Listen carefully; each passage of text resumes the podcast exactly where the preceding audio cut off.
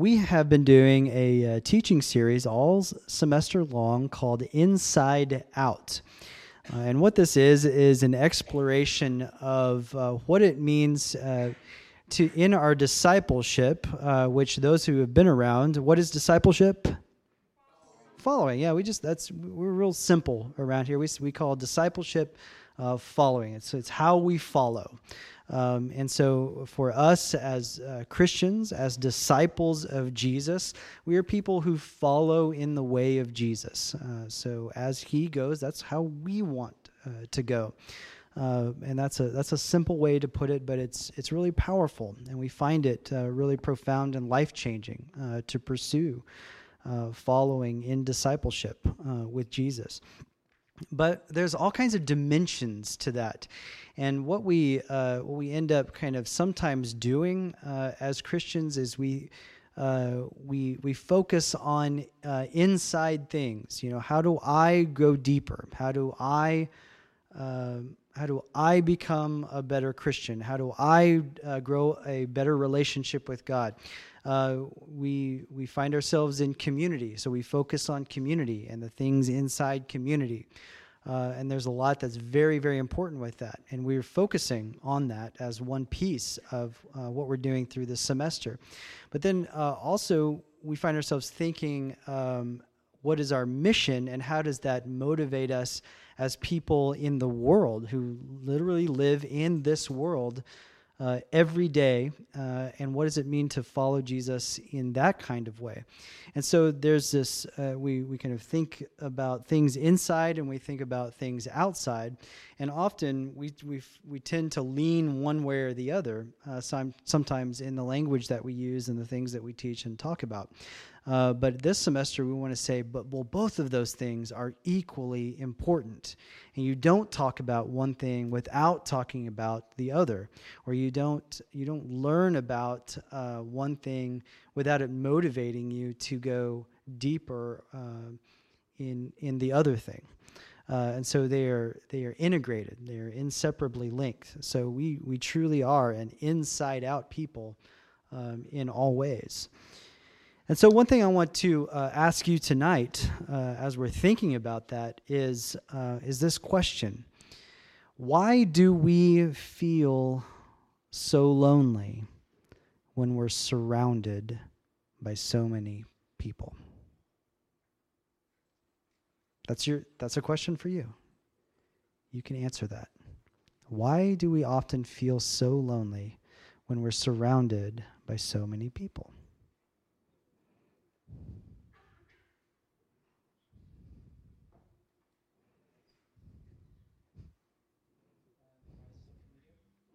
The rise of social media. Okay. Uh, do you think this phenomenon existed before social media? Yeah, it's amplified, right? Sure. Yeah, yeah. Social media may have contributed uh, to that uh, for some people, which is kind of ironic, right? It's supposed to be a connecting type of uh, technology and experience, right? But it leads, or it, it can be a contributor to a greater sense of loneliness, right?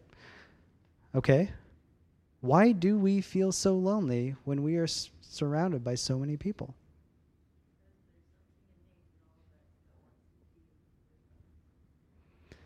Okay, because there is something innate in us that wants to be with other people, but we've there's all these people. Why do we still feel lonely? What's that?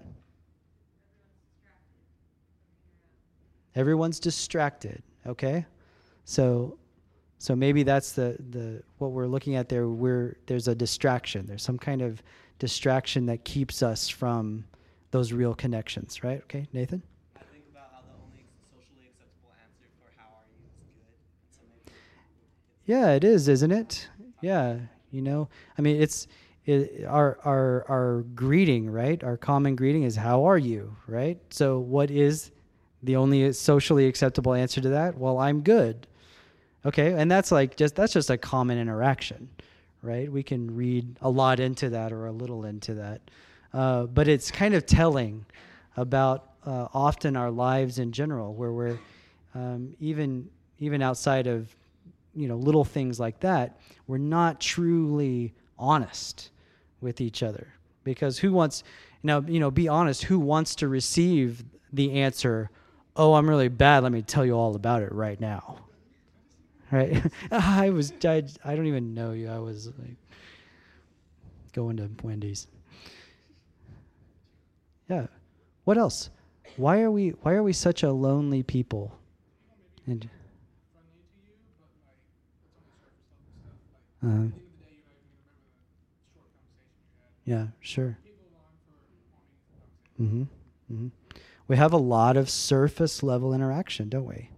Right um, and that's just a reality for us isn't it um, how you know how do we go through our days having dozens, if not sometimes hundreds of interactions with people, and yet at the end of the day we still feel kind of isolated, don't we? I mean, it's very very common. Um, well, I I want us to look at a story tonight, and it's a it's it's not a it's not a story we go to when we talk about uh, these kinds of things all the time. Uh, but it's a really interesting story about an interaction uh, that Jesus had. And, and it's and it's a quick little story, and it's uh, it's told one place in one gospel, uh, the the book of Luke, the nineteenth chapter. And I want us to uh, go there and read that together. So it'll be on the screen here if you want to follow along. Um, but I want to set the stage here a little bit. This is a, during a time uh, when Jesus was doing a lot of traveling. So J- Jesus was traveling throughout kind of the, the land uh, of, of Palestine, uh, what is Israel today, and uh, he was getting a lot of uh, he's getting a lot of traction in his ministry. He's getting a lot of popularity. So a lot of people were starting to know who he was. He was getting notoriety, and people were getting really curious about Jesus.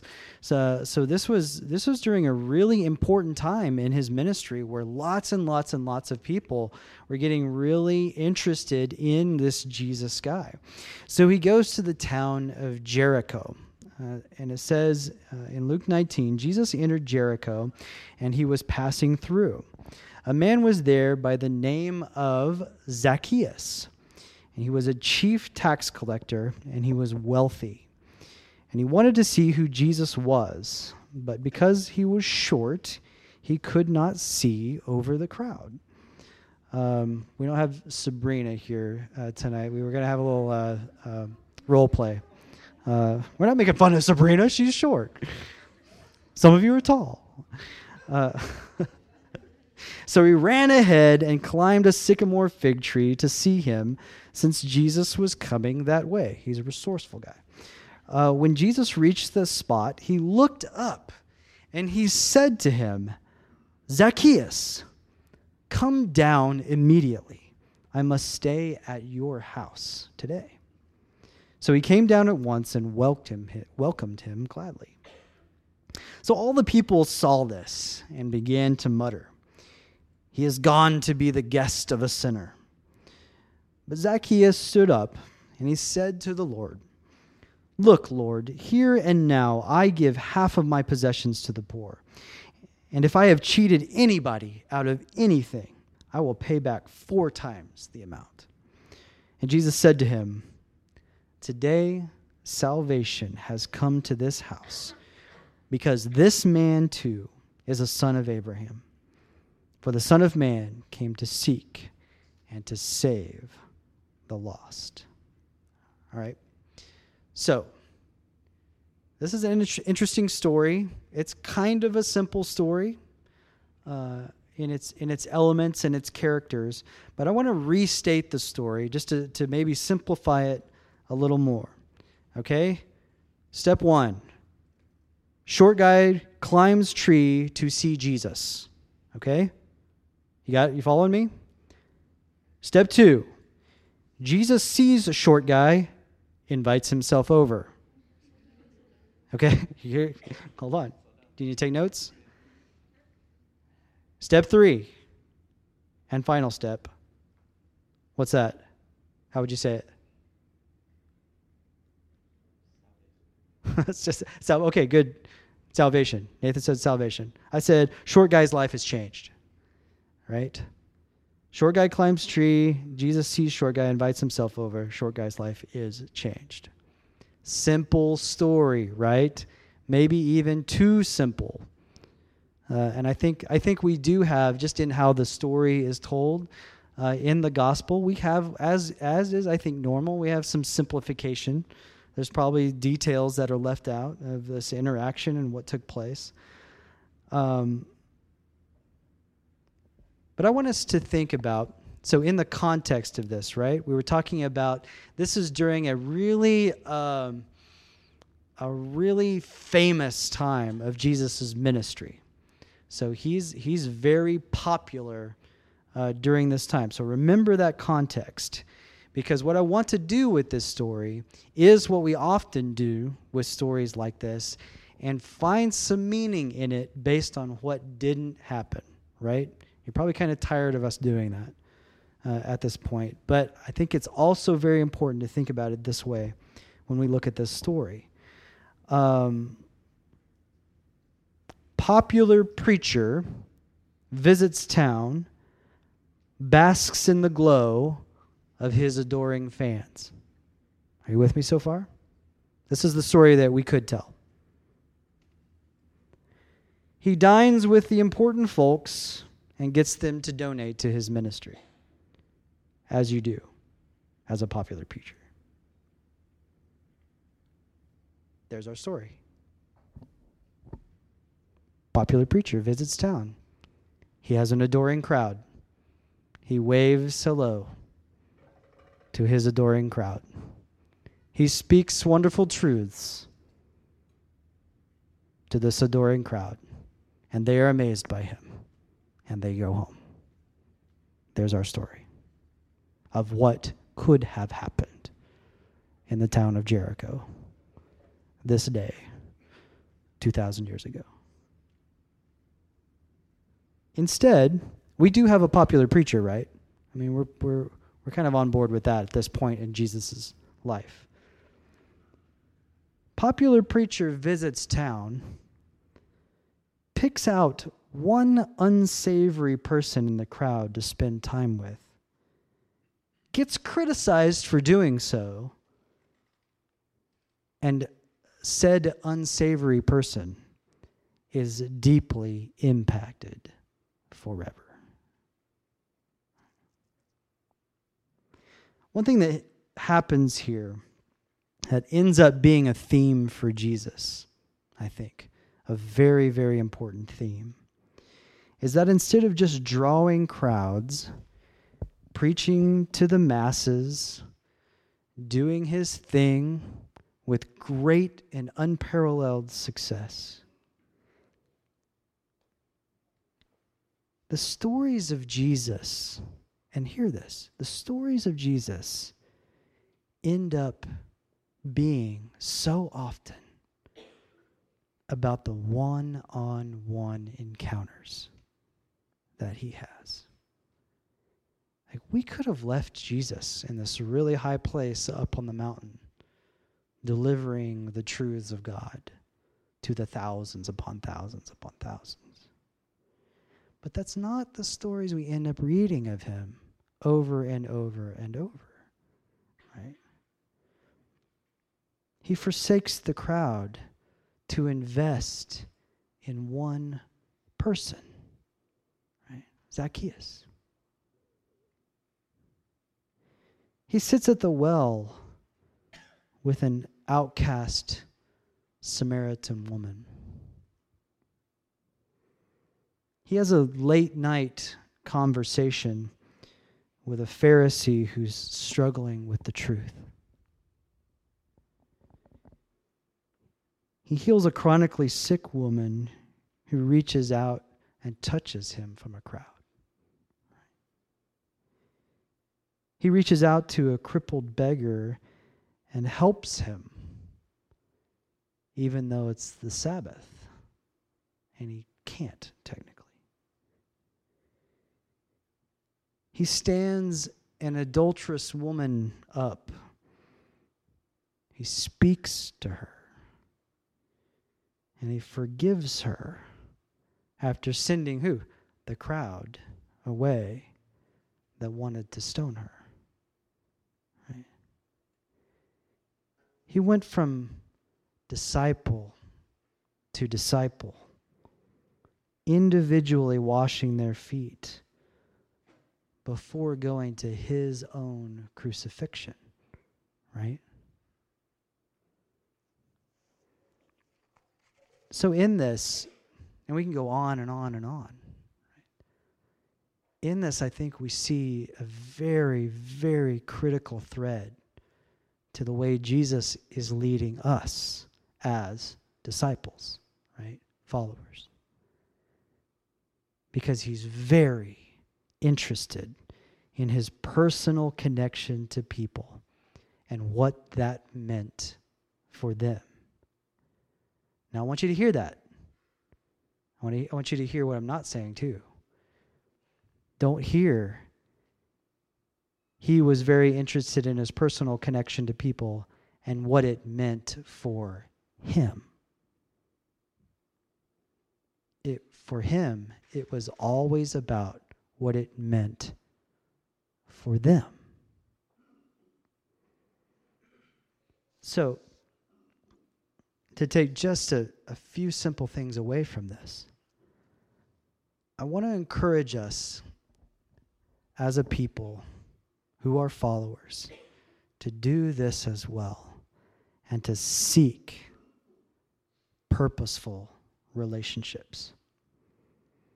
I want you I want you to hold this question in your mind and it's not to it's not to throw you off or push you but it's a real question that we need to always ask ourselves. And that's how many people really know you. I mean really know you. And its companion question is how many people do you really really know?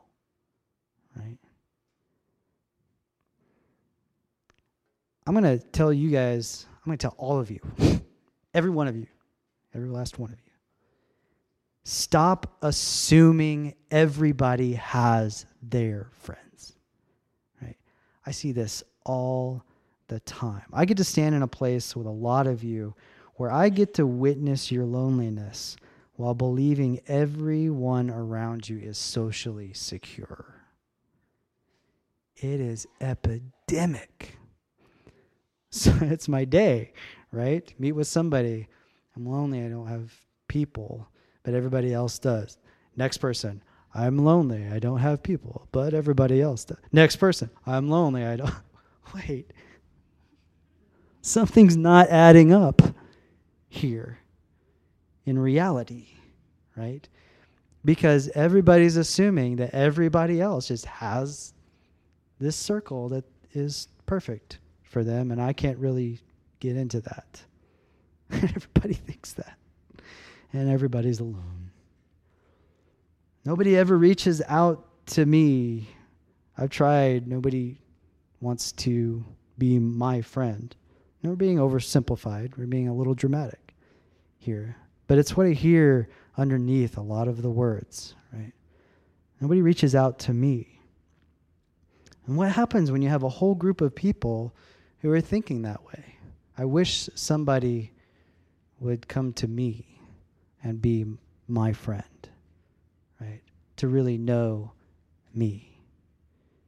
You have a lot of people, right? A lot of people in very close pr- proximity who float around in a very lonely place. So, being purposeful, this is what we're talking about. We should seek purposeful relationships, but you have to be purposeful in seeking purposeful relationships. And that often means that you're the first one to seek it. It means you have to be the brave one to go and invest in somebody's life, to be in somebody's life, to request access to somebody's life.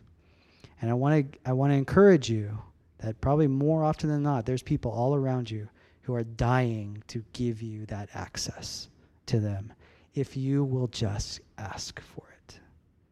If you will just ask for it. So, secondly, it means that you want it to have meaning, right? Which means, and Nathan brought this up, we need to find ways to get past the surface, right? I want to encourage you guys.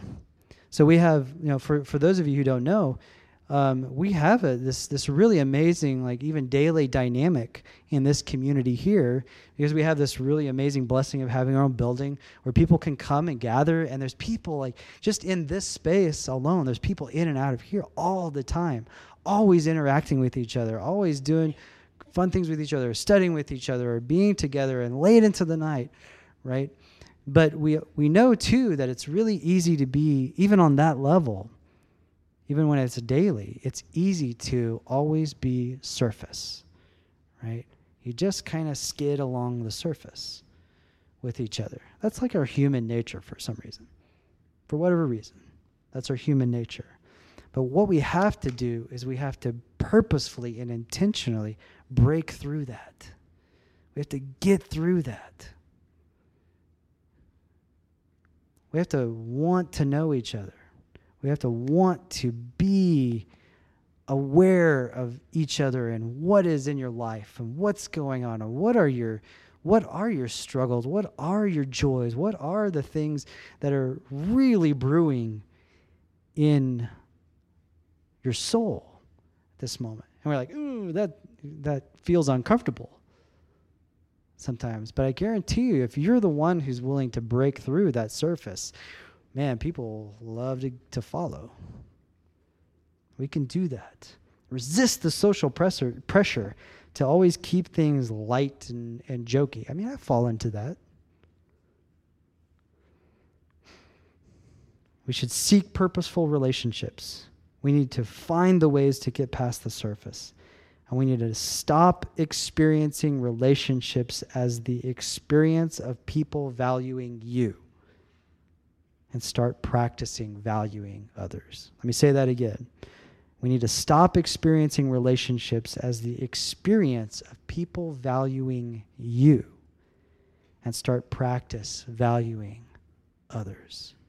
Right? He's Jesus himself said, the second is like it. What? The second greatest commandment is like the first greatest commandment. And what is it? What it? Love others, right? We make it simple. Love others. It says, love others. That is a proactive stance to take with the people in your life. He says to love them. You love them, and he talks over and over what that love looks like. We and we we'll, we'll walk down those those trails again. You brought up our social media world. Right? Our social media world is great in some ways. It is poison in other ways. And we and we know this, right? It's a great man, it's it's a double-edged sword. And both swords are very, very sharp. Uh, but I wonder, with all of its ways that it connects us and gives us ways to communicate, uh, I wonder if it's subtly teaching us that who we are is a function of what people think about us. Because how do we manage, how do so many of us, me included, manage our social media presence, right? It's how to get people to notice us in some way, to give feedback to us, to affirm us to engage with us, right? And it's true, man. I think the science on this is true. You know, there's there's receptors in your brain that fire dopamine. It's I'm very scientific with this. Um, you know, when you get those, uh, when you get those interactions, when you get those affirmations, when you, but what it what it's training us to do, I think, in subtle ways, is develop ourselves in ways so that we are receiving from others, right? And what Jesus says over and over and over over is who you are is a function of how you love and honor others. How you love and honor others, not what you get from them. Right? So nobody likes me. What is this phrase? Are we asking ourselves if we like others? In a nobody likes me mindset? Are we investing in others proactively in a nobody likes me mindset? The amazing thing about what happens in this story with Zacchaeus is that Jesus never waited to be valued or wanted. Like, well, he's Jesus. So? He, he's human, right? He never waited to be valued or wanted. Jesus is crazy here. Come down immediately. I must stay at your house today. Zacchaeus, he somehow knew his name. Well, he's Jesus. I don't really care what you or others think of me. I'm going to come to your place and I'm going to love you. And it just so happens that Zacchaeus is this guy to the crowd who's hard to love. But Jesus says, I'm going to do it. I'm going to invest in your life. I'm going to get to know you. And I'm going to be with you, Zacchaeus. And what's the effect? Changed him forever. Forever. So, there's a lot more that could be said here. I'm not going to say it. Thank you. But what we want to do tonight is not just talk to you about this, but we want to give you a way to truly practice this.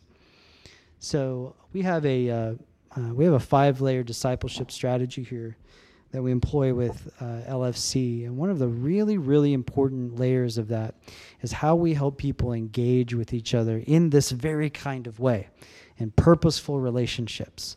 Um, and so uh, we we have built a structure so that if you want to know, like, how can I do this?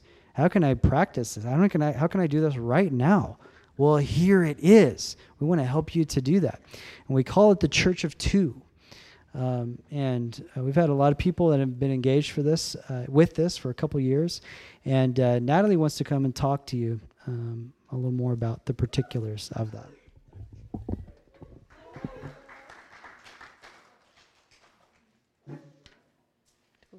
it's warm. Um, so he's talking about Church of Two. Raise your hand if you know what that is. Raise your hand if you are currently in a Church of Two partnership. Cool. Okay. I'm just making sure I know who is. Okay. So, Church of Two is the brainchild of this girl, Andrea, from LFC, like a couple years ago. She thought it would be really cool to like get people together for intentional friendships and kind of like forced friendships or less awkward, more just easier ways to to get one on one with someone get really deep in the ways that Carrie was talking about. And so uh, she wasn't even an intern; she just had an idea and introduced it, and now it's a big part of our layers of Longhorns for Christ. Um, so Church of Two, I have this little. I guess it's guidelines for your first meeting with your Church of Two partner, and I'm going to invite two people up who are in a partnership to talk about their experience so you can get kind of an idea of what it is. But this says, um, I was just assigned a Church of Two partner. What do I do? The first thing is you're going to get a little card with your person's contact. So, all the cards on your, let's look at those right now. The cards that were on your chairs. Um, if you're interested in this, and I think you should be because it's a really cool thing, um, you'll sign up on this card, put your info, and then turn it in at the table or give it to me. And I'll kind of shuffle them up and pair you with someone who's your own gender. Um, and you'll meet with them. So this is talking about what to do during your first, um, and I'll I'll exchange the info cards. Then it's up to you. It's like to arrange stuff. So um, you meet with your partner the first time. Um, and you like set up some sort of meeting, you ask each other three discipleship questions during that first meeting. Like, where have you been previously in your faith journey? Where has God taken you in your life before? Uh, where are you right now? Where does God have you right now? Um, where do you hope to be? Where do you think God is taking you? And so you'll talk about those three things. It's just kind of like getting to know each other the first time. Um, and then that first meeting, you'll choose a book and um, a place, a pace to study. So Church of Two is kind of like set up around um, the idea that you'll be reading something together and learning and growing. Um, so yeah, it could be a book in the Bible, a book about the Bible, a book about Christianity, or something that you can somehow relate to. You could read Lord of the Rings together and be nerdy and say like, "This is how it relates to the Old Testament" or something. I don't know. So then you're gonna set up a regular meeting time and place. Um, so the goal is that you'll meet with this person for at least a, a good hour um, every week, and you'll talk. Um, and that time can be whatever it is, and then the last thing you'll do at this first meeting and at every other meeting is to pray together. Always pray together. Um, pray for each other, pray about your meeting times, pray over the room you're meeting in, pray about the struggles and triumphs and stuff in the news, uh, strengths that are revealed to you about your partner, or um, things that you're struggling with that you need prayer for. Um, and pray that you'll both be strengthened in faith and missionary vision. So, Lucy and Hannah are Church of Two Partners as of this year. You want to come? Come talk. Yeah! Okay. So, I want to ask you guys did you know each other before Church Two? How did you become friends? How did you become partners? Natalie gave me Lucy's card, and I had seen Lucy at some of the Welcome Week things, but no, we did not know each other very well. What do you guys do every week? What does your Church of Two time look like? we meet on Fridays after class so that we have like a nice like go into the weekend thing and we started out just meeting at the campus center but then we were like wow we're hungry so then we started getting alan to pick a place for us to go eat So yeah, so they there are a bunch of study rooms upstairs where you can meet and it's super convenient and easy. This is on campus. But if one of y'all has a car, and that's the thing, sometimes I pair someone with a car with someone who doesn't, you can go. I did Church of Two last year with Sarah and we went to a different coffee shop every week and that was really cool. And we just like read a chapter of the Bible and talk. So it can be anything and it's really beneficial. Um, do you guys have anything else you want to say about your Church of Two? Um, so our first experience with Church of Two, I think we were a little bit nervous, like going into it, because we both sat up there on the third floor, and we were like, I don't know what to talk about. This is really weird. So yeah. Um, but one of the really cool things that we found with Church of Two is like a lot of times in organized church like this, there has to be a certain time and a certain day, and it has to last for a certain amount of time. You have to talk about a certain thing.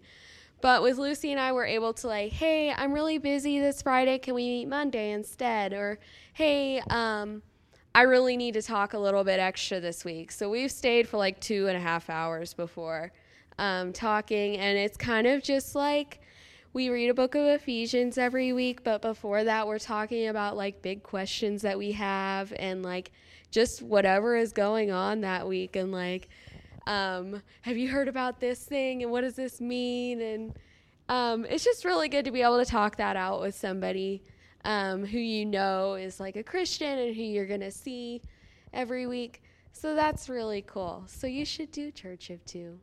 Faux show. Thank you very much.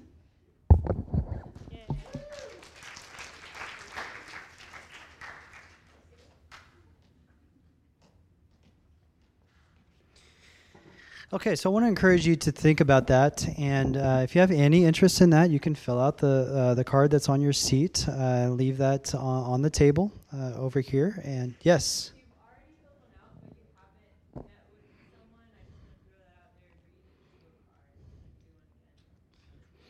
If you haven't been paired, then go ahead and redo your card and uh, put that on the table, and uh, we'll help you.